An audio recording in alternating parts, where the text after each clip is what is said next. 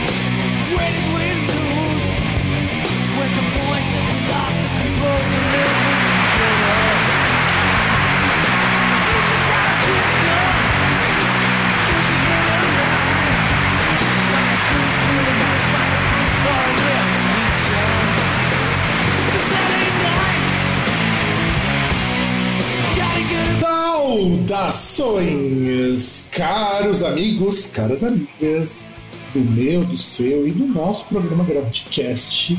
E hoje, aqui em Santo André, no calor do caralho, Fábio, e do outro lado da tela que decidiu participar do programa nas, na escuridão e tal qual sua alma vaga, o senhor César. Ai, ai, ai, caramba. Eu ia falar alguma coisa, mas eu tô derretendo aqui. Não, eu não tenho ânimo nem pra pensar na abertura, desculpa. É, já tá. Pode voltar a chuva, essas coisas, não? Olha, cara, depois das enchentes desses últimos tempos, eu acho que a última coisa que as pessoas vão querer é que volte chuva. Então, mas é, é porque a gente tem aquele problema, né? Por exemplo, principalmente assim, pensando na gente assim no Brasil, o, no local, como a gente tá ali entre trópicos, né? Entre um trópico e o, o Equador, a gente tem aquele probleminha, né? Porque, tipo, o nosso verão ele é quente e úmido, e o nosso inverno e também a transição de verão para inverno é quente e seco. Então a gente tomou no cu. Ah, não, com certeza. Agora que nós estamos em tese no outono, a gente tá assim com os problemas de um tempo muito seco e muito quente. Embora a umidade aqui, pelo menos aqui no meu quarto, que eu meço ela, tá ok, eu sei que da- nas próximas semanas isso daqui vai cair bastante, bastante mesmo. Onde- Quando começam meus problemas respiratórios e, e o bagulho fica louco. Mas. Vamos começar a zica. É, exato. A temporada da Exato, vou começar a temporada Zika. E, cara. não, das ites. Ah, verdade, verdade. Também tem isso. It, it, por aí vai. Não, eu, eu já tenho duas ites aí que, que me fode bonito quando ataca. Ainda bem que a alergia não atacou esse ano. Mas estou à espera. Eu digo que eu estou à espera. E, cara, antes de mais nada, antes de começar nesse programa maravilhoso, esse programa delicioso, eu queria comentar, contar um, um negócio pra ti, o que você acha de. Regis Tadeu foi falar com o vocalista do Coldplay. Você viu essa, essa coisa, no mínimo, vergonhosa? Não vi. Então, você sabe que o Regis Tadeu, ele descobriu um nicho de mercado o qual ele ganha dinheiro falando bosta na internet, como todo mundo que fala na internet fala muita bosta. Só que ele é aquele perfil meio agressivo. Do tipo. Então, é que na verdade eu acho assim, eu só queria assim, propor um termo, porque na verdade ele não descobriu um nicho de mercado, né? Ele consegue aí é, se sustentar com um lixo de mercado, né? Verdade, verdade. Afinal de contas, os, os tiozão reaça do rock and roll, os caras dão muita audiência pra esse pro Regis. Inclusive, tem um podcast de música que já nem existe mais, que até convidou o cara pra participar do programa, falando de crítica musical, não sei o que, foi um programa mais bosta que eu vi. De verdade, um programa mais bosta. Porque assim, O Red Stadão é um personagem muito curioso. Eu até comentei isso aí com o Fernando lá, meu irmão. Quando ele se propõe a fazer uma crítica séria, até dá, até dá certo, ele não é um mau crítico. Ele é uma pessoa muito ruim no resto. Sabe? Ele gasta muito tempo para tentar esculachar aquilo que ele não gosta. E o que ele realmente gosta não aparece, mas é o que virou nicho de mercado dele. Falar mal das Ele coisas que perde. ele gosta. Ele se perde muito no personagem. Eu nem sei se se perde, porque ele é meio assim. Um amigo meu que trabalhava numa loja de discos, era uma loja que o registrador era um cliente assíduo de lá e gastava uma puta de uma grana comprando vinil lá. Ele falava que o registrador era o cliente mais chato que ele atendia. O cara era um mala, sabe? Ele era muito chato. Então não é que ele perde no personagem. Eu acho que por muito tempo ele era um personagem bacana, que nessas transições, nessas guerras aí contra o PT, ele resolveu pôr a mãe de fora, como muita gente fez. Mas, mas a questão não é essa, a questão que eu quero comentar é a seguinte. Ele falou muito, ele sempre falou muito mal do, do Coldplay, e o Chris Martin resolveu conhecer o cara. Alguém falou pra ele, falou, ó, tem, tem cidadão aqui que, que falou altas groselhas de vocês. Embora o registrador falou que os dois primeiros do Coldplay são discos bons. Olha que coisa curiosa, ele já tinha falado isso. E quando o, ele foi falar que não, não sei o que, que eu falei, que ele falou mal dos, dos caras, mas o cara do o Chris Martin falou: não interessa que- você falou dos meus discos, não tô interessado nisso. E o cara foi gente boa pra caralho com o Regis Tadeu. O Regis Tadeu ficou miúdo, ele falou um A. E, sabe,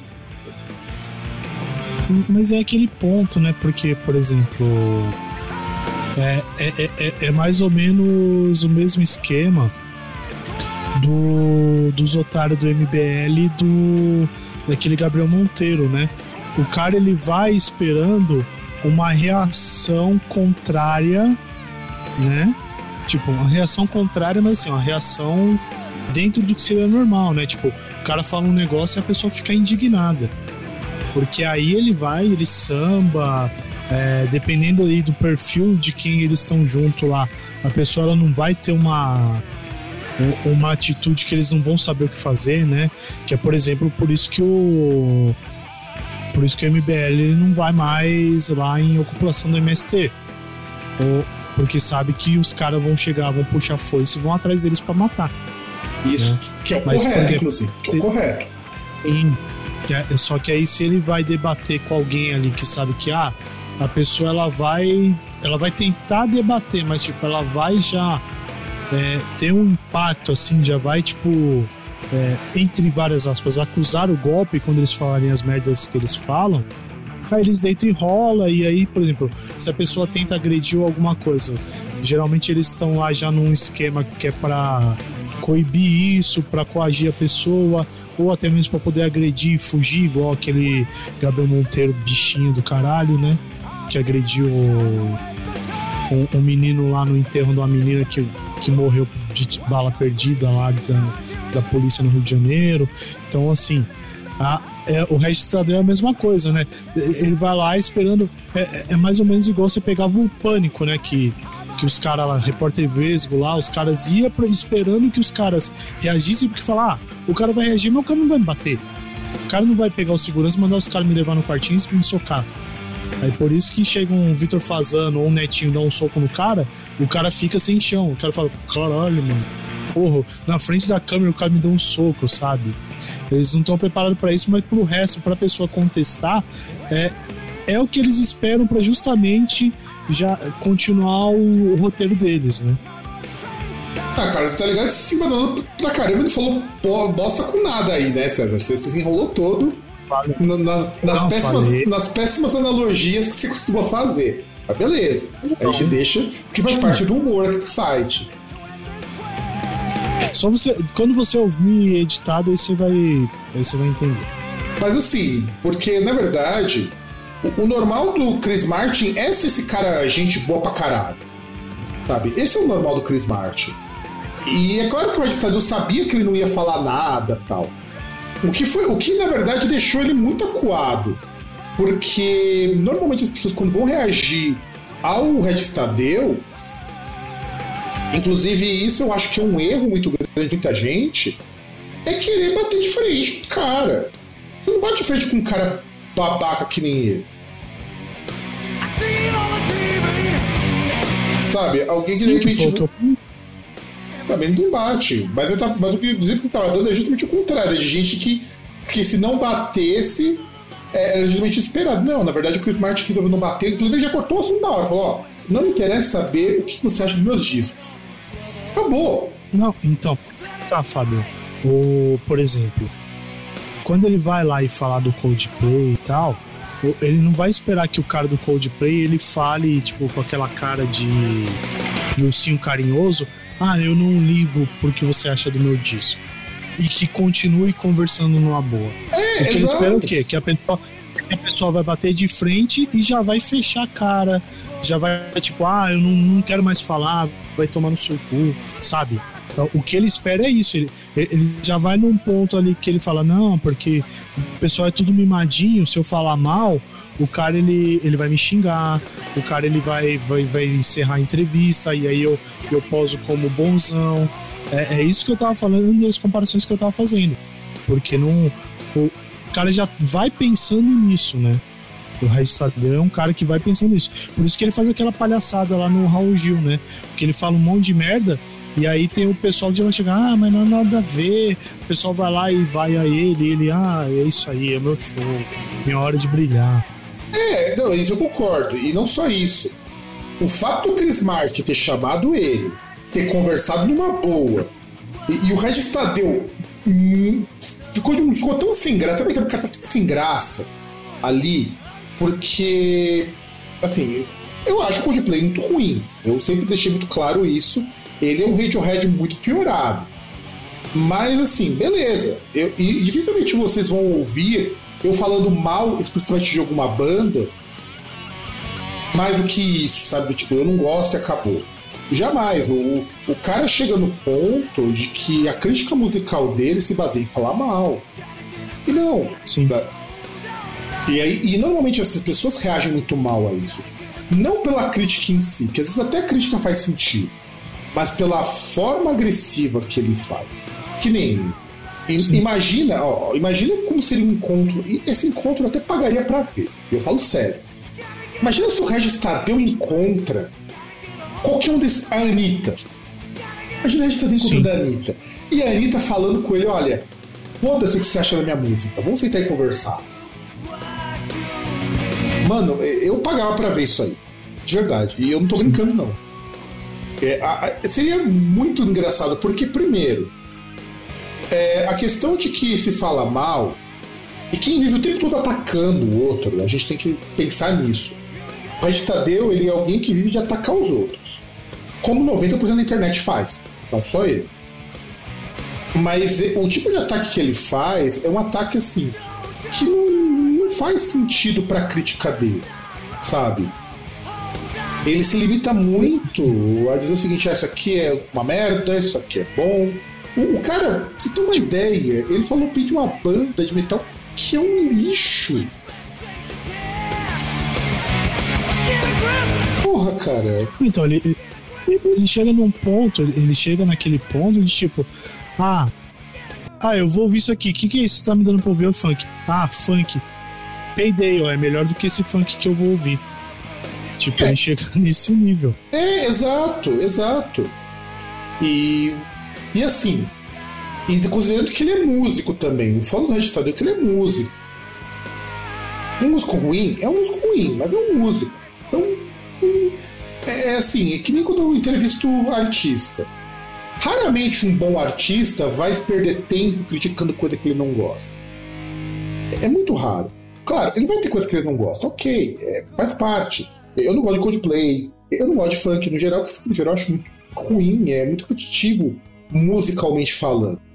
Mas jamais a minha crítica vai ser mais do que isso. Não vai, eu, eu não vou perder tempo analisando uma coisa que eu não gosto. Hum. Sabe, o problema é que se o Regis Tadeu ficar analisando só coisa que ele gosta, ele vai ouvir banda da década de 80. Acabou. Não, e, e é um cara que, que dependendo assim, quando o cara critica, quando ele critica, não quando ele fica de nhen, é o cara que até mesmo assim, ele consegue levantar uns pontos, às vezes até fazer uns negócios que, tipo, você pensa na crítica, mas umas coisas engraçadas, né? Como, por exemplo, ele foi. Isso eu nunca esqueço. Ele é editor de uma revista de guitarra que foi analisar, acho que foi o. Não sei se foi um ao vivo do RPM. Eu não sei se foi um disco do RPM, do Roupa Nova, não sei o que, que foi. Que, que ele veio com aquela célebre frase: que isso aqui é mais intragável do que uma vitamina de linguiça. Cara, é uma frase maravilhosa, cara. Você olha e você fala, cara, como é que um imbecil desse fala uma coisa genial dessa? Porque, tipo assim, cara, é, é assim, é um negócio assim que. Cê, cê, aí você para e você pensa, né? Você vai lá é, na parte semântica da coisa. Você fala, porra, vitamina de linguiça. Você imagina, você pega lá o liquidificador, você coloca leite, vai colocando nas linguiças e bate. Aí você fala, cara, realmente isso não tem como dar bom.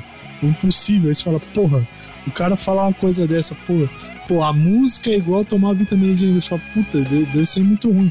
E realmente, cara, só que aí, sabe, é, é, é um cara que se deixa perder no personagem. E é uma pena. Bom, eu, eu ia que fazer a virada de vinheta, mas não tô nem com clima para isso. Vamos começar a nossa pauta de hoje. Que, César, leia o título do programa, porque o título tá maravilhoso. Esse eu caprichei no título desse programa. Ah, deixa eu pegar aqui. Eu tava até despreparado. Tava, tava procurando aqui o ar-condicionado pra comprar, porque tá foda. É, cadê aqui o título? Pá, pá, pá, pá. A banda é boa, mas que disco merda. Não, a entonação tá perfeita, cara, mas que disco merda. A, a seleção foi feita a dedo. É, esse programa corre muito risco de virar uma série, porque tem muito disco merda de bandas que a gente gosta. E de bandas que eu acho que não. Eu acho que não dá pra gente comentar tudo num programa só. Eu acho que a, a gente já tem aqui dois episódios, inclusive. É, vamos ver, vamos ver. Vamos ver como vai comentários, porque assim, Estão, estão previstos, tá, galera? Só para vocês saberem. Deixa eu contar aqui. Temos oito discos para comentar. Vamos começar a comentar de todos? Espero que sim. Se não der certo, vai ficar pro próximo. E, e, eu peguei só alguns, porque tem artistas que tem mais de um disco ruim. Artistas bons. O... César, eu te dou as honras. Escolha um disco para começar. Então, mas uma coisa, não, não é que é disco ruim. Você, você tá sendo. É, é, não é ruim, é, é um negócio que. O negócio é foda. Pelo amor de Deus. O negócio é foda. Isso aqui é ridículo. Isso aqui é ridículo. Eu vou começar. Ah, não, eu ia começar com um aqui, mas. Não, não vale a pena. Vamos lá, vou começar com. Vamos começar do começo, né? Uh, Iron Maiden The Final, Front, The Final Frontier. Perdão. É, deixa, deixa eu fazer a, a, introdução desse disco. Bicho, é assim, o Iron Maiden vem de uma sequência de discos muito ruins desde o Brave New World. Beleza, Brave New World, tem uma música aqui e ali, ok. Os outros discos. Mas Final Frontier já começa pela capa, que é um lixo. Capa é muito feia. É, é uma coisa que não tem nada a ver com nada. E o pior é que. A primeira coisa que é fatal desse disco, por você não descobrir o Maiden, você não tem um refrão, você não tem um de que gruda na tua cabeça. Não tem aquela coisa de falar, oh, que canta junto com o Bruce Dicks. Não tem. É, é, é um disco assim que, pra soar bom, esse disco, ele teria que ser refeito e, e, com outras músicas. E com outra capa. Mas esse é um disco novo. Meu Deus. E aí, comente, César. Agora eu quero seus comentários. Cara, pior que eu tinha pensado em diversas coisas desse disco. Já começa pela primeira música ali, que é um negócio meio estranho. É, ele, ele lembra, tipo, é cópia de alguma outra coisa, assim, tipo, sabe? é, beira o plágio, a introdução ali da primeira música. É, ele é repetitivo, sabe? O, a, o, o, o disco ele é tão medíocre que ele teve um single só, que é Eldorado. E é uma música bem ruim. Não, não, não, mas é aí que tá. É, vamos, lá. Quando a gente pensa em artista grande, a gente pensa assim, o- você pega um disco ali que ele tem vários singles, né? Que, que o disco ele vai até. Ele rende pra banda, né? Rende show, essas coisas. Que a banda, assim, ela vai ter até aquele ato pra criar novo material porque ela tá fazendo show, tá promovendo aquele disco.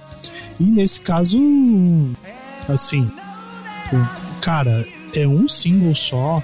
É, é um disco assim sem. É foda, eu ia falar sem inspiração.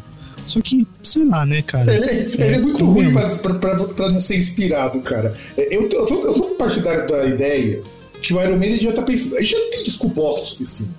Gente já, te- já teve o Virtual Eleven, que é um disco ruim. Mas a gente pode piorar mais. Porque o Virtual Eleven só é ruim porque a banda tá brigada. Os caras estavam meio brigadão ali, principalmente com o Blaze. Sim. Mas não, cara, Final Frontier, eu acho que é propositalmente ruim. Aliás, o, o Virtual Eleven ele é ruim porque, como o anterior, ele não foi. O X Factor ele não foi composto por Blaze Bailey, foi composto por Bruce Dickinson.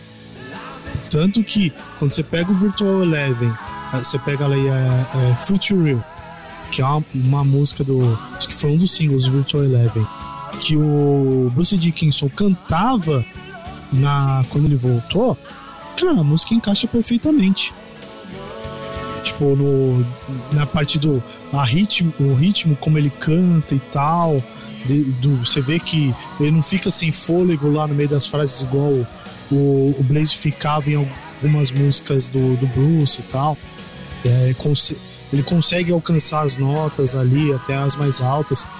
E, cara, assim, e aquele negócio, é, eu, eu fico meio assim de falar que é sem inspiração, porque assim, convenhamos, é, a gente fala aí, gosta de, um de estilos em que a gente tem bandas que justamente o, o ponto delas é ter uma fórmula e continuar naquilo. Desde Black Sabbath até Motorhead e até o Metallica mesmo tá, tá refazendo isso, né? Agora tá até voltando mais do que voltar às origens, né? Já tá até é, emulando outras bandas, né? Tipo, lançou um disco lá que você pega o primeiro single, parece o Diamond Head can- tocando, parece uma música do Diamond Head, né? Mas é, eu, eu nem falo sem inspiração, porque assim, o, o sem inspiração você espera que o cara ele faça o mais do mesmo. Só que isso aqui não é mais do mesmo do Iron Maiden, isso aqui é, é pior do que o mais do mesmo do Iron Maiden, cara. Não, isso aqui é, É, você quer é o o que é pior que os- pior, César? O que é pior? Esse disco, ele atingiu o número 1 em 28 países. Ele alcançou o rank 4 da Billboard 200, que é o rank mais alto que o Iron Maiden conseguiu. E ainda ganhou o Grêmio por Eldorado. Sim, não, e, e- e teve um monte de crítica positiva ainda. Pô, no, no Brasil foi platina. Pois é, cara, pois é. É, Me impressiona que o Final Frontier tinha conseguido tudo isso num disco tão genérico, mas explica também o tipo de disco que esses críticos esperam.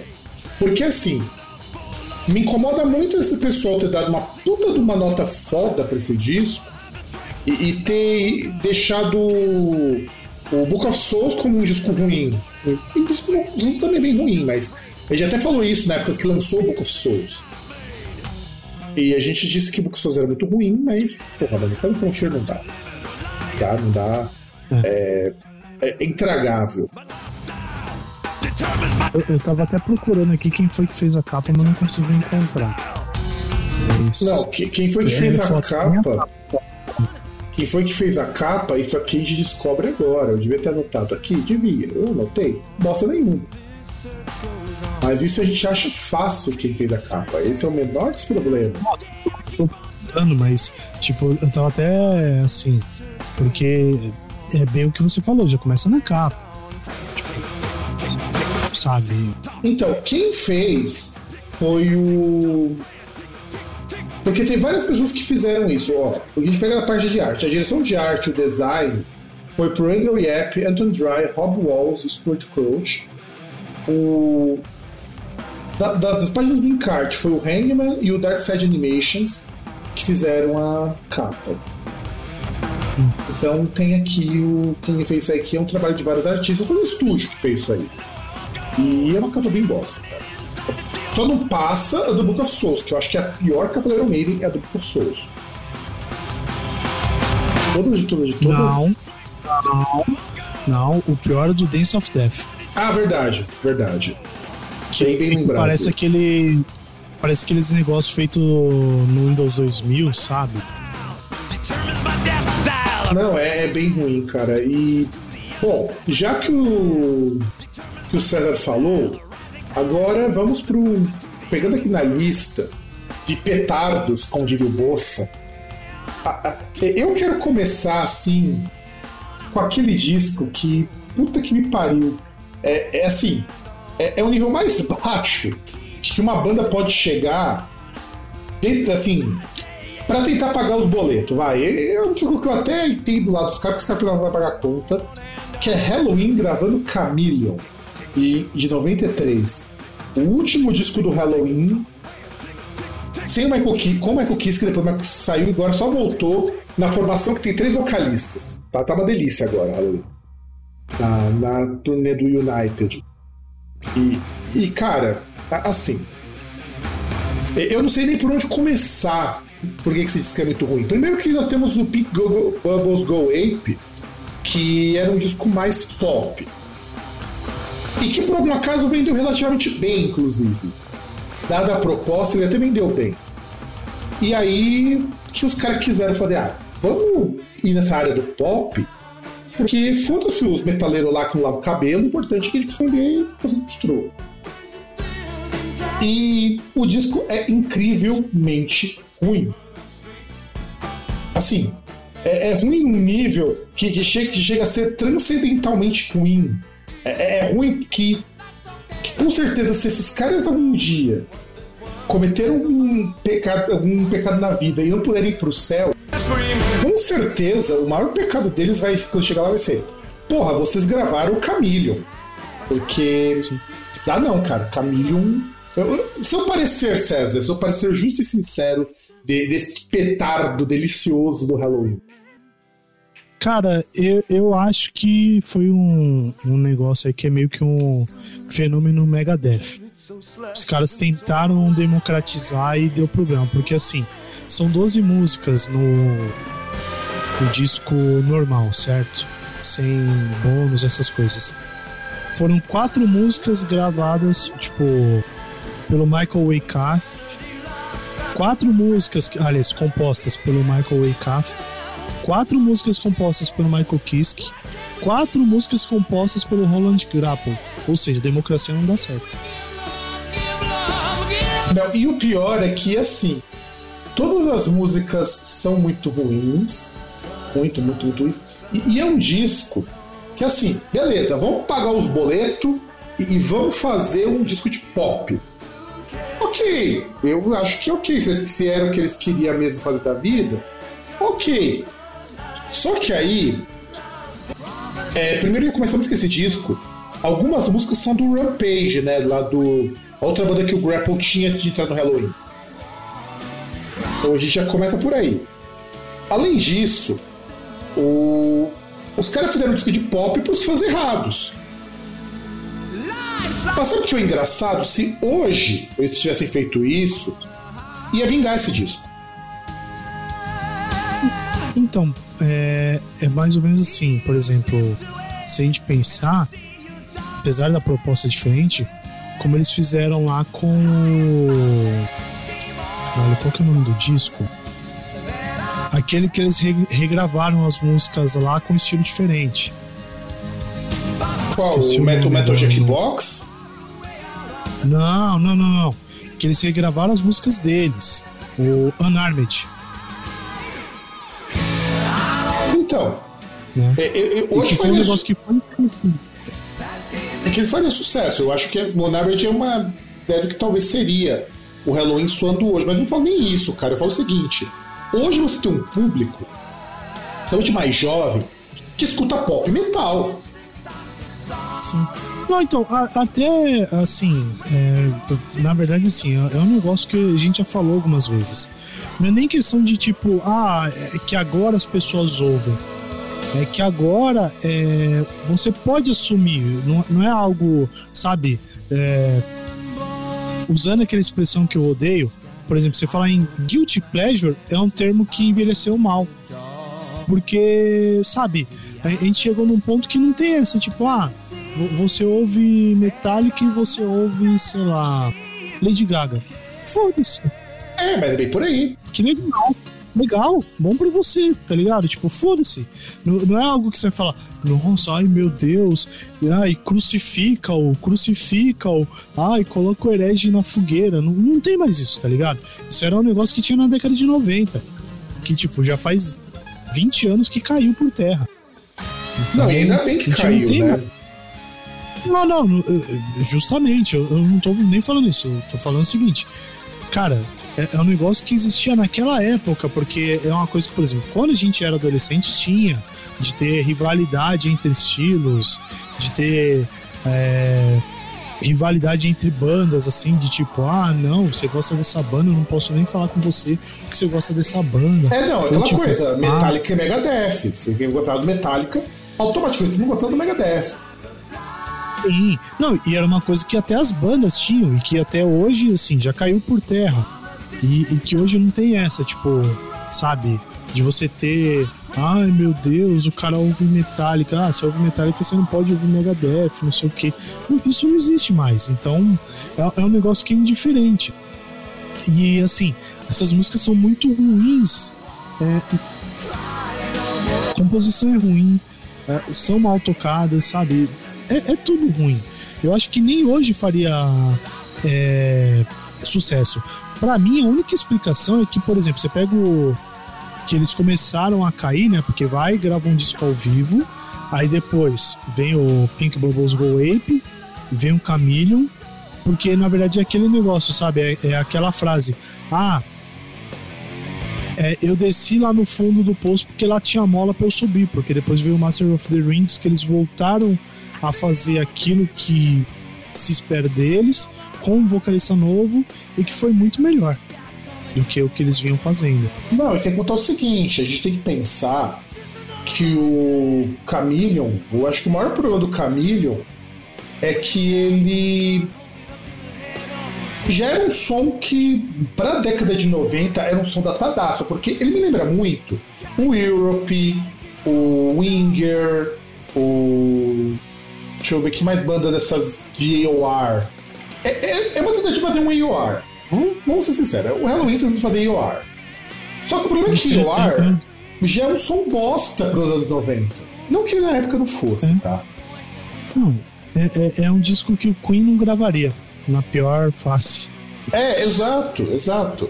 Embora o Queen tenha um, disco meio AOR, Sim. cara. O, aquele disco, o último disco que eles gravaram antes do Made in Heaven é praticamente um AOR. Só que até bom. Só, só que assim, o grande problema do dessas bandas não somar como AOR, o Black Sabbath vai cair nisso também no, no final da sua carreira nos anos 90, porque é, é muito curioso que a gente pe- pega essas bandas de metal, tipo Halloween, tipo Black Sabbath, é, de Purple, nessa época dos anos 90, que os caras estavam perdidaço. Porque você tinha um heavy metal na Europa que estava muito forte, mas não era um estilo viável economicamente falando. Você tem que imaginar que bandas como Blood Guardian, como Gamma Ray, Primal Fear, essas bandas só começaram a girar dinheiro perto do final dos anos 90. O Halloween mesmo só vai começar a girar dinheiro a partir do the Oath, que é quando a banda começa a ficar grande.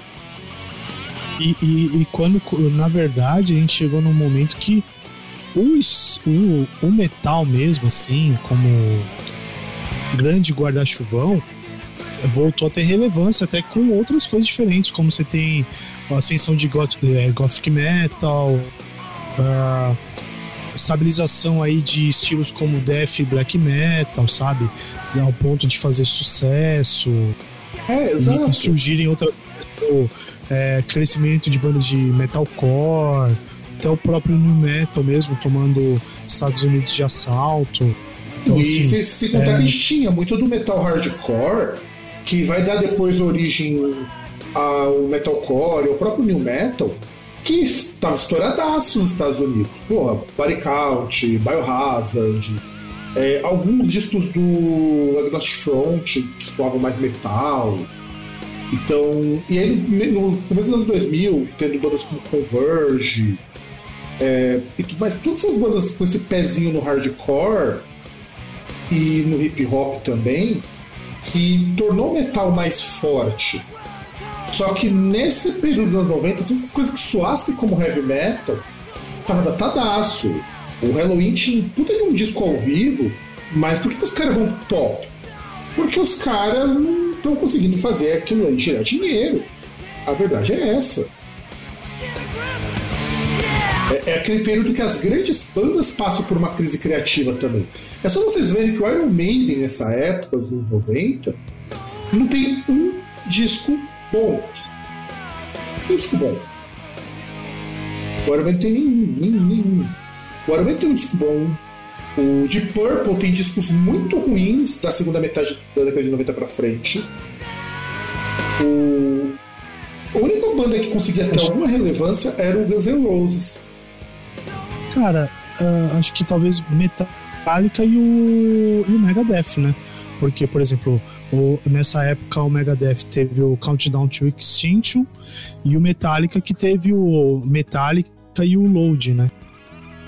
Mas Metallica já não, ele não soa com uma banda de heavy metal igual as bandas europeias. Hard rock, né? Percebe? Hard A- rock. é, era um rock alternativo. Eles estavam indo muito pro lado do rock alternativo, que funcionou muito bem no Load. O Load tem músicas É, muito boas. principalmente Sabe? O Load funciona muito bem. Pro Reload nem tanto, mas pro Load funciona muito bem. Ah, o, o- não, o Reload a gente não tem nem que citar, porque o Reload é disco de sobra, né, cara? É, é- é- é até injusto a gente falar disso, porque é, é, é um, é um disco de sobra do disco anterior. Então, sei lá. É, é- é bater em bêbado, sabe? É, é chutar cachorro morto. Exato, exato. Mas assim, é, um, ba- é baita disco. Load é um baita disco. É o melhor do Metallica? Não, não Sim. inspirado, mas é um baita disco. E o Iron Maiden não soube cap- foi capaz de colocar isso daí. E nisso que o Halloween tentava ver, porque também tinha uma coisa que a gente não pode esquecer. Eurodance estava fazendo puta sucesso na Europa. Então, ter um elemento mais eletrônico, mais pop, é- era meio que uma estratégia para tentar ganhar um público novo. O que eu não acho errado. Só que eles não contaram com uma boa produção. E, e como se não bastasse, ainda tem alguns problemas nesse disco. Porque o Ingo Schittenberg tava assim, tava travadaço de tomar álcool por conta da depressão dele. E ele acabou sendo mandado embora da banda da, da turnê do, do Camilo. O negócio foi tão feio, porque se a expulsão do Michael Kiss que foi feio, porque saiu brigado com todo mundo, o Ingo saiu de lá brigado porque ele bebia demais. Ele não. Ele faltava em ensaio, ele chegava atrasado nos shows. é, e o pessoal da banda falando, não, vai se tratar, vai se tratar, vai se tratar. O pessoal da banda falando, e ele não queria ir. Não queria, ao ponto que falou, ó, vou ter que tirar daqui. Foi depois onde entrou o Willie Cush. O o Michael Kiske, ele tinha problema porque ele. E isso que eu acho que é foda de se contratar moleque, cara. Michael Kiske entrou novão no, no Halloween quando gravou o Keepers. Ele tava novão. E esperavam dele um puta trabalho musical porque ele era um garoto revelação. Pô, Você imagina, imagina um cara Sim. novo, recém saído da adolescência, cantando num grupo grande de metal. Como era o, o Halloween na época. E de repente você vai lançar. E, e ainda por cima, as pessoas da banda tava tendo um atrito porque o Michael Kiske não queria mais se vincular ao metal. Ele tava estudando outras coisas, tava Sim. estudando muita música pop americana. E o que pesou é que o Kiske, ele é evangélico. E o Vaikat não curtia muito isso daí, ficavam zoando muito com ele causa da religião dele. Evangélico não, protestante, É, ele porque- é protestante. Porque chega num ponto que fica parecendo que o cara ele não quer. E- Ele quer se desvincular por causa do, de questão religiosa, de outras coisas, né? É, e aí, E o pior é que o Michael pega, até o visual ele tinha pra, tipo, sabe, é, pra ser a cara da banda mesmo e a banda alçar voos mais altos, né? É, tanto que quando o Kiske saiu, ele levou mais de 10 anos pra voltar a tocar metal. E foi quando o Tobias Summit chamou ele pro Avantasia. Ele tinha se desligado completamente do metal e foi viver a vida dele cantando pop. E tinha uma carreira até boa, ele conseguia sustentar com, os discos de pop dele. Ele só voltou a tocar metal por conta do convite do Tobias Summit porque o foda do Kiss que é, o Kiss recebia proposta direto de gravadora, de banda pra gravar alguma coisa, ele falava, não, eu não quero. Ele, ele odiava qualquer contato que fosse com metal. Até que o Tobias trouxe ele de volta. E também, e além disso, também rolou o fato de que o Grapple tinha acabado de entrar na banda para substituir o Kai Hansen, que só gravou o Keepers e depois caiu fora, depois da turnê do Keepers na Seven Keys, para tocar o estúdio dele, para montar o Gamma Ray e tudo mais. Então ele não, não tinha muito dos Paranauê de como que a banda funcionava. Tipo, o cara entrou lá, gravou o disco, mas tinha acabado de chegar, não conhecia ninguém. E aconteceu o seguinte: o Pink Bubbles Go Ape vendeu muito menos do que o Keepers of Seven Keys. Então eles tinham que fazer um disco que vendesse, porque a gravadora queria um disco que desse retorno financeiro e rolou. rolou. Eu acho que isso coroa esse disco como um disco bem, bem bosta. Agora é a tua vez, César. Escolha mais um disco para agraciarmos com esse programa de a banda é é boa, mas o disco é uma merda. Bom, como eu, eu sou obrigado por conta da banda e também porque é, é um, um disco que é meio complicado até, tem até filme sobre, né? E eu acho que a gente precisa comentar nesse episódio. A gente tem que falar sobre o, o, hoje, que vai fazer 20 anos, né? Saint Anger, Metallica. Pois é, cara, 20 anos de Saint Anger. Porque que basicamente é um ADR da banda em forma de disco. Não, não, e, e não só isso, cara, não só isso. Problema do Saint Anger é. Vamos listar os problemas que resultaram no Saint Anger, né? Porque são vários. A, a proposta do disco que o Bob Rock fez enquanto com a banda era: vamos fazer um disco mais experimental. Vamos cortar solo de guitarra, vamos, vamos deixar só no riff. E, e é uma proposta legal até. Vai, vamos pegar que a proposta é legal. O, o Metallica tem essa coisa que falta em muita banda de metal grande, que é de tentar experimentar coisas novas. A gente viu isso no, no Black Album, a gente viu isso no Load, é, na transição do Hide the Lightning pro Master of Puppets. Então, eles sempre buscaram Mas- alguma coisa diferente. É, que, que ela, ela tá. O Metallica tá no, no estágio que tá, não é à toa, né? Que aí tenta. Tudo bem, até coisas que são datadas, mas eles tentam fazer também, porque são coisas que não são comuns. Tipo, ah, é fazer show com orquestra, é, fazer disco só de covers quando isso aí voltou a ser moda. O Metallica foi um dos que fez e fez um disco duplo, né? onde pegava cover que fez no passado aí com que colocava em lado B e essas coisas e ainda gravou covers novos e fez uma uma turnê de disco de cover, né? Exato. E, e, curiosamente, covers que com Metallica ficavam com a cara do Metallica, tanto que muita gente nem sequer desconfia que a primeira versão de Whiskey in the Jar, porque também ela também vai ter cover nessa banda, era famosíssima por Finn Lizzy. Não, mas nem isso. Pô, só, só lembrar o seguinte, é que, é que eu vou falar uma coisa aqui que não. Para muitos ouvintes não é referência. Mas, por exemplo, você tinha o. Não sei se era o Globo Esporte ou era Esporte Espetacular, que ele tinha uma trilha de guitarra no começo, que é Brad Fan do Blood, só que era a versão do Metallica. E tipo, e é, e é um negócio que assim, você chuta aí pelo menos uns 10 anos que ficou na abertura do, do, do programa. E se olhava assim, você pensava que tipo, era a abertura do programa. Depois você vai, você vai ouvir o disco e você vai ver, caralho, mas é, é o Metallica tocando. Aí depois você vai ver, porra, mas na verdade é uma cover que Metallica fez lá na, na época do Injustice for All, sabe? Lá em 88, 87. É, mas é, mas é. E assim, Metallica sempre foi uma banda que agora nem tanto, que agora os caras viram que a moda é saudosista, mas era uma banda que sempre ousou bastante. É isso é um ponto muito positivo. Só que no Saint Anger, a gente teve alguns problemas nessa tentativa. Comente o César. Então, é que são muitas coisas, né? Por exemplo, o, um dos problemas do Metallica é um problema que o Iron Maiden teve, né? Porque assim, você não tem uma. Como são os caras que. Né? Como é que eu posso dizer? Como são os caras que mandam na banda, você não tem meio que uma gestão assim muito boa de carreira, né?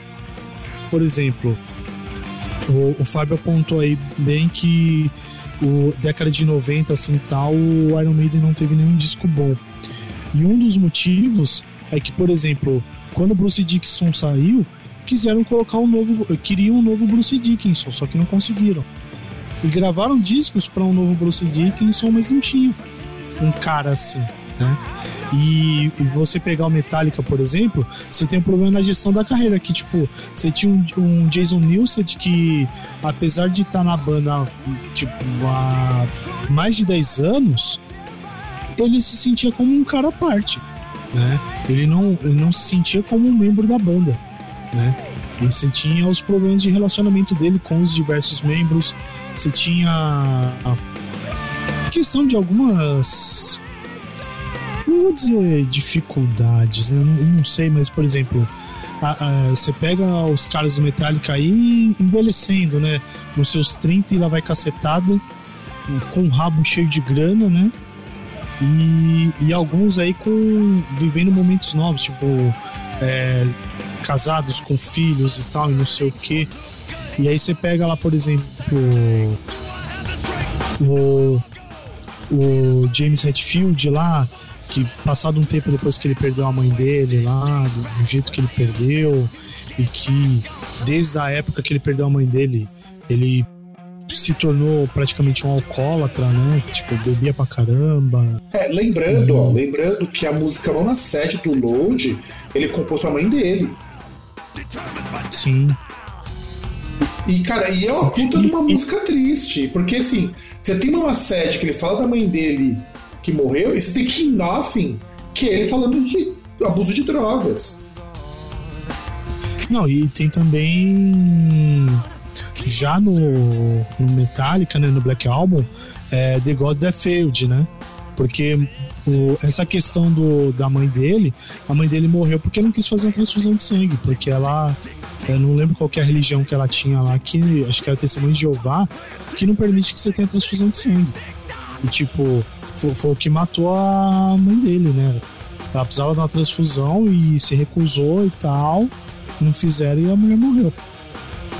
E, e assim, você tinha essa questão dos problemas que ele não conseguiu processar ao longo de 10 anos, o, os problemas de relacionamento da banda aí, com, com, com um membro específico, né? É, o, o, Lars também que meio vivendo a, vid, a, vidinha dele e se envolvendo em polêmicas, né? Como teve a polêmica lá com o Dave Mustaine e tal, que foi muito o que tinha dessa rivalidade entre as bandas, era em relação a esse problema do Lars com o Mustaine e as merdas que o Lars falava em entrevistas, né? Que não eram poucas, Sabe. de passagem. Não eram poucas. É né? Não, o, o Lars chegou a falar que se sentia sexualmente atraído pelo Dave Mustaine. É, Tipo, só, só, só pra, só pra calhar. Não, não, isso aqui é o pior. É que assim, você tá pegando um voca- o líder da banda, que é o que meio que segurava as rédeas da coisa, perdido no álcool. Você tem o Jason Newsted, que é um cara muito bom e que não estava integrado à banda e que vez por mais vezes o pessoal maltratava muito eles. Aí a gente pega um documentário do of Monster. Cara, a banda não acabou ali porque os caras ter um contrato muito foda com a EMI. Porque qualquer pessoa Não, normal teria acabado a banda ali. Não, mas, mas também porque eles em si, eles não tinham, os três ali não tinham problema, até porque assim, ficava muito na briga entre o Lars e o James, o Kirk Hammett, assim, ele ficava olhando lá e tipo, tá. E ficava quieto, né? E, e, tipo, até Não, no documentário a sim. gente vê o. A gente vê o ápice ali, a gente vê a, a ruptura. Tanto que, por exemplo, você vê que muitas das coisas que tinha problema era, o- era o próprio Lars. Porque o. Por exemplo, os, é, depois que. No documentário, né? Mostra lá que os caras foram ver a banda do Jason Newsted, né? Um, dos projetos do Jason Newsted lá, os caras foram ver. E tipo, o Lars foi lá e tipo, ah, sei lá. Sabe, tipo, desfez completamente assim tal. E foram os caras lá, tipo, o pessoal da produção e tal. Chegaram até ir falar com o Jason lá no, no backstage e tal. E o cara meio tipo, é, né, sabe? Hum, ou meio, me- meio estrelismo, não sei, sabe? Que também ele tava numa vibe meio tipo, ó. é, pegando tudo de pior que ele poderia da criação dele como é, riquinho dinamarquês, né? Como Caco Antibes, é, baterista, que comprava é, né, é, quadros caríssimos e não sei o que, e muito bem educado, e pipipi, popopó. Ele assinava Porsche, Tipo, né? Não, Porsche é. Não, Porsche era do Kirk Hammett. Tipo, não, o- porque assim, no Some Kind of Monster mos- mostra lá, o Lars ele fez um leilão do- dos quadros dele. Tipo, uns quadros lá fudido, tá ligado? De, de, sei lá, de 30, 50, 100 mil dólares, tá ligado? E você via que a banda ela tava realmente assim. é, se, se os problemas, os problemas mesmo assim, se fosse, por exemplo, todo mundo brigando, um brigando com o outro, todo mundo assim, se, se todos tivessem essa personalidade parecida, teria acabado, realmente. E, cara, e, e você vê assim, você vê essa ideia de, até por conta da situação que o, o James Hetfield estava, de, do pessoal querer fazer um disco mais direto, mais visceral. Só que fazendo de um jeito que é meio errado. E, e até tem o problema do- também do Bob Rock, porque, por exemplo, o, o Bob Rock ele veio com a proposta, só que chega numa parte que, tipo, o Bob Rock chega com a proposta do disco e os caras meio que, tipo, cara, calma, mas dá uma segurada aí. E tem também o problema do, do psicólogo dos caras que falava pra fazer uns negócios e, tipo, ah, eu, eu acho que não é hora de você fazer isso com a banda e tal. E, e meio que os caras tentando se colocar nos eixos e falar: não, cara, pô, você não tem que mandar aqui na banda. Porque, tipo, chegava lá os caras no, no estúdio que eles montaram pra compor, aí estão os caras, tá o Bob Rock. Aí estão os técnicos, tá todo mundo. Aí tá o psicólogo e tá não sei quem, não sei quem mais que lá, sabe? Tipo, bagulho nada a ver, sabe? Um- Uma bagunça. Eu acho que Não, a exato, melhor exato. palavra. Não, Exato. E aí, você tem esse problema de que era um puta DR. Uma puta DR foda, que a gente vai comentar isso no programa futuro, analisando esse disco e explorando mais, inclusive do filme Kind of Monster. Mas a gente também tem que lembrar o seguinte: beleza, vamos produzir o disco tal. E o disco foi produzido muito na má vontade. Você percebe que o disco tem uma produção muito ruim, tanto que a captação da- das baterias de lata do, do Lars é uma coisa assim que virou mítica, sabe? O pessoal. A primeira coisa que o pessoal fala do. Plate Anger é que a bateria de lata do Lars era insuportável. E esse disco, com todos os problemas, ele ainda conseguiu